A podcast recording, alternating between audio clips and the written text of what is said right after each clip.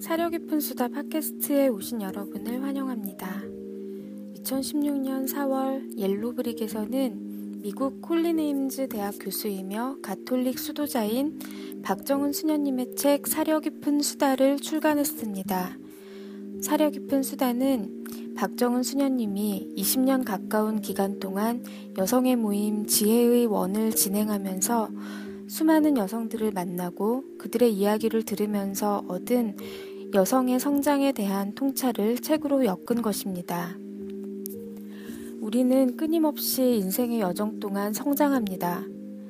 사려 깊은 수다에서는 이렇게 성장하는 과정에서 낯설고 힘든 감정을 끌어안고 자기 인생의 이야기를 하는 법을 배우고 나아가 어떻게 하면 여성들이 자유롭게 연대하는 공동체를 만들어갈 수 있는지 그러한 내용을 담았습니다. 이 책이 나온 이후 우리 여성이 지닌 이야기 하나하나가 소중하고 아름답다는 메시지에 많은 여성 독자들께서 뜨겁게 공감해 주셨습니다. 독자들께 대한 감사하는 마음을 담아 저자와 독자가 좀 더 가깝게 만나는 자리를 팟캐스트로 기획하였습니다. 이 작은 공간에서 여러분과 아름답고 시원하고 따사로운 이야기들을 함께 나누고 싶습니다. 그럼 첫 번째 사연을 소개합니다. 이번 사연을 보내주신 분은 사려 깊은 수다를 읽고 친한 분들과 모임을 시작하고 싶은데 막상 모임을 하려니 조금 어색하고 불편한 점이 있다고 하네요. 그럼 들어보시죠.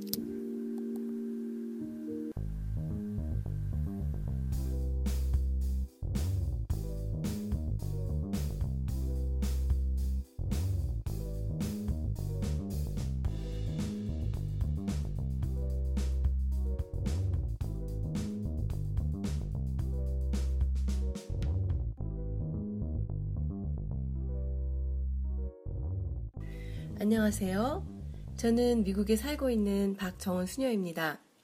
얼마 전 제가 10여 아, 년간 모임을 진행해 왔던 그 여성들의 모임, 그 지혜의 원이라는 그 모임을 통해서 어, 얻어진 여러 가지의 지혜들, 특히 그 자매들이 나누어진 이야기들을 통해서 제가 알게 된 그런 지혜와 또 제가 공부한 또 여성 영성에 대한 그런 아, 지식들 그런 것들을 함께 모아서 어, 책으로 펴내었습니다.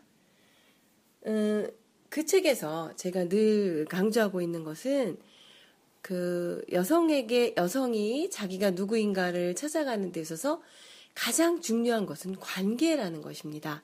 특별히 다른 여성들과 아, 삶의 이야기들을 나누면서 우리들은 사실 그 삶의 의미를 아주 고유한 자기만의 삶의 무늬를 어, 만들어가고 또 그것을 알아가는 아, 그런 지혜를 얻게 된다고 저는 주장을 하고 있습니다. 이 책을 통해서 제가 아, 정말 원하는 게 뭐, 무엇이었다고 묻는다면 저는 제가 삶의 어려운 고비를 다른 여성들과의 나눔을 통해서 어, 잘 넘기고 또 그걸 통해서 어, 힘을 얻고 또 새로운 어, 삶의 의미를 얻었던 것처럼 다른 많은 여성들이 그렇게 아, 되기를 아, 소망해요. 그래서 어, 이 책에서 제가 이런 모임들이 많아질 것을 아, 정말 어, 권유하고 있습니다. 어, 사람은 누구나 그 모이고 싶은 욕구와 또 모이고 싶지 않은 만나고 싶지 않은 그런 욕구들이 사실은 공존하는 것 같습니다. 그런데 그 이 모임을 통해서 사실은 우리가 아, 나, 내 삶의 주인공이 되어서 내 삶을 이야기할 때 그 내 삶의 윤곽이 조금 더 드러나는 것 같습니다.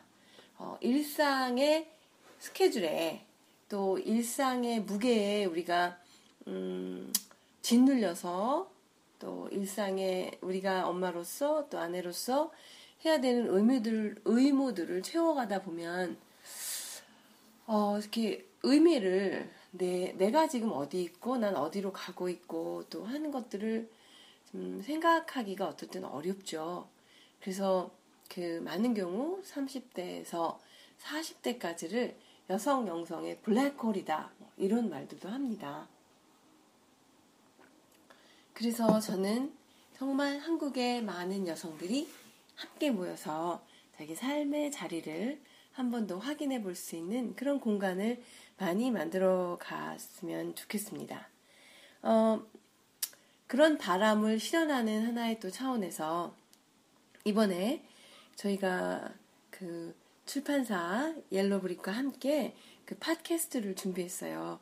그래서 그 여성 영성 전반 또 그 이 여성들의 모임을 준비하는 데 있어서 어떤 것이 필요한가라는 그런 어 만약에 질문이 있다면 독자들이 보내주는 그런 질문에 제가 어 성심껏 음 대답을 하려고 합니다. 그래서 오늘은요 아, 두 가지 질문이 있네요.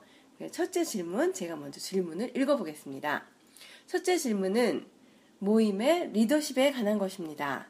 이 책에서 수녀님은 수평적인 리더십을 가지고 모두가 돌아가며 리더의 책임을 맡을 것을 권유하시는데 그래도 연륜과 깊이를 더 갖춘 분이 리더를 맡아야 모임이 무게중심을 잘 잡고 형식이 매끄럽게 구성될 것 같습니다. 나이 어린 사람이 모임을 이끌 때 어떻게 하면 잘할 수 있을까요? 라는 아, 질문을 해주셨어요. 근데 물론 그래요. 어떤 우리가 어, 모임을 할 때 그래도 어, 진행을 많이 해본 사람이 하면 굉장히 마음이 놓이고 또 어, 편안하고 또 잘 이끌어지는 것 같습니다. 그러나 그 형태가 매끄럽다는 것이 꼭 그 모임에서 아, 그 모임에 모인 사람들이 편안하게 자기를 나눈다는 것은 아닙니다. 또 나이가 많고 경험이 많은 사람이 에, 더 모임을 잘 이끌 것이라는 것 자체가 이미 굉장히 수직적인 어, 구도로 우리가 생각을 하고 있는 게 아닌가. 그래서 그래도 학교 때 반장이라도 해본 사람이 하면 좀 더 나을 것 같고 뭐 이런 생각들을 하고요. 또 교회에서 뭐 그래도 여든 여전도의 회장이라도 하고 또 뭐 자모의 아, 회장이라도 했던 사람이 진행을 하면 더 편안하다 뭐 이런 생각들을 하게 되는데요. 어, 저는 그게 꼭 그렇진 않다고 얘기하고 싶어요. 모든 것에는 장점과 단점이 있습니다. 그래서 경험이 많은 분들이 진행을 할 경우에는 좋은 점은 네, 진행이 매끄럽고 또 경험이 많으니까 여러 사람들을 인바이트 하는 법을 알게 된다는 점이 있어요. 그런데 반대로 그 단점은요. 그런 뭐 늘 리더였던 분이 진행을 할 경우에는 다른 나머지 분들은 이미 굉장히 소극적일 준비를 하는 거죠. 그래서 어 나는 그냥 앉아 있다가 또 그냥 뭐 나한테 들리는 이야기가 있으면 그냥 듣고 그냥 간다. 이런 소극적인 그런 모임으로 될 수도 있어요.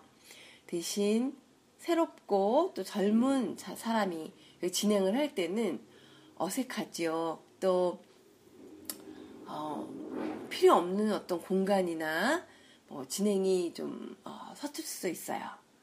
그런데 우리가 그런 서툰 진행을 볼 때는 아, 누구나 다 그 수동적이 되지 않아요.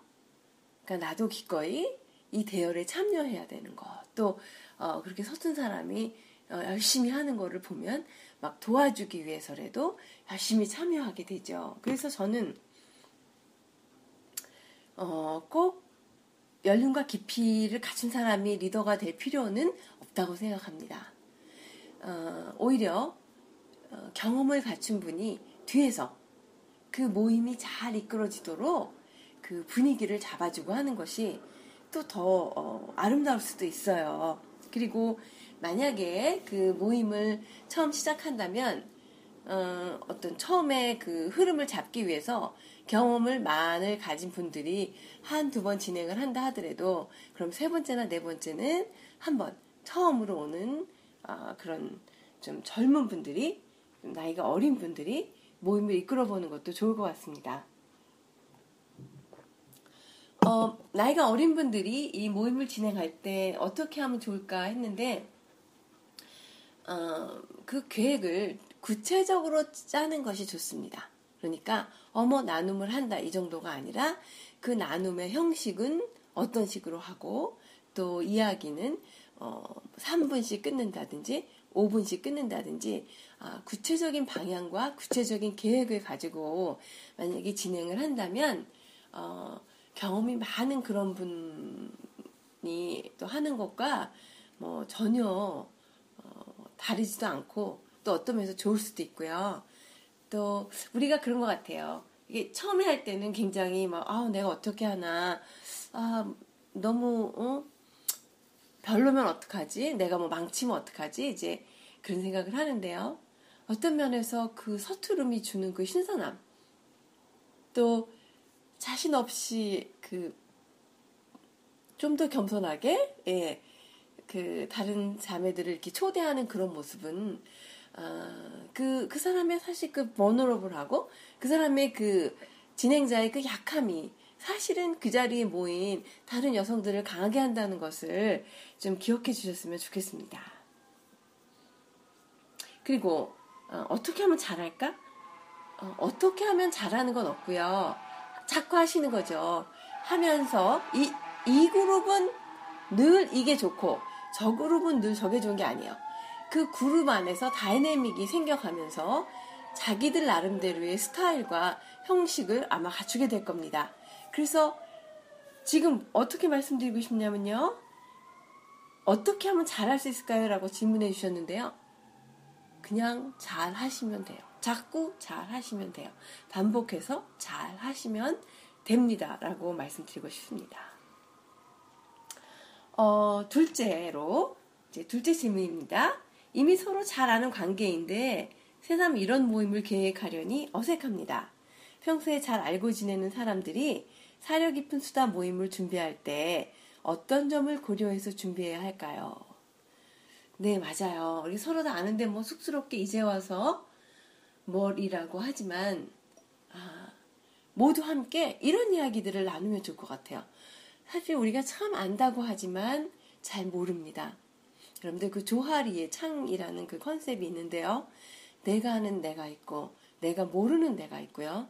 또 남은 아는데 아, 내가 모르는 그런 컨셉이 있고 남은 남도 나도 모르는 그런 네 가지 이제 그 컨셉이 있죠. 그래서 우리가 그 참 많이 안다고 아, 생각하면서도 음, 참 모르는 게 많아요. 그래서 그 사람은 정말 신비인 것 같습니다. 그래서 평소 잘 알고 지내는 것들과 또 내가 모르는 부분이 정말 어, 무한한 바다처럼 그 인간의 내면에 있는 그 심연이라는 것은 우리가 정말 알고 알고 알아가도 끝이 없잖아요. 그래서 그 내가 알고 있는 그 자매들과 이렇게 뭐 모임을 시작한다면 그 자매들에 대해서 내가 과연 아, 다 알고 있지 정말 알고 있지 않다는 것도 어, 이 모임들을 통해서 더 이게 서로 좀 어느 만큼 알고 있는 사람들이라면 더 깊어질 수 있다는 것. 그래서 그런 것들을 늘 좀 이렇게 remind 하면 좋을 것 같습니다. 사람은 내가 아는 것이 다가 아니죠. 내 스스로 나를 봐도 제가 모르는 제가 아직도 참 많습니다. 그래서 이 모임에서는 우리가 서로 서로가 서로에게 거울이 되어지면서 서로를 알아가는 그런 아, 모임이라는 것, 그 의미에 대해서 서로 자꾸 분명하게 아, 해주시면 좋지 않을까 이런 생각을 해봅니다. 네, 감사합니다.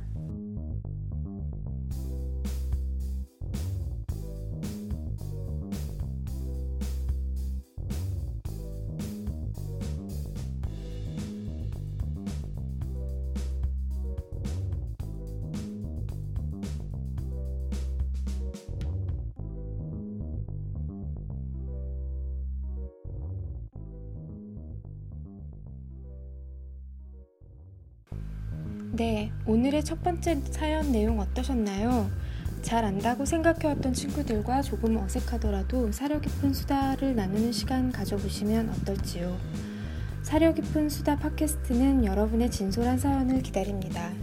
박정은 수녀님과 방송을 통해 고민을 나누고 싶은 분은 이메일로 사연을 보내주세요. 선정된 사연 중 한 분을 추첨하여 사려 깊은 수다 책을 드립니다. 그럼 다음 방송 때까지 안녕히 계세요.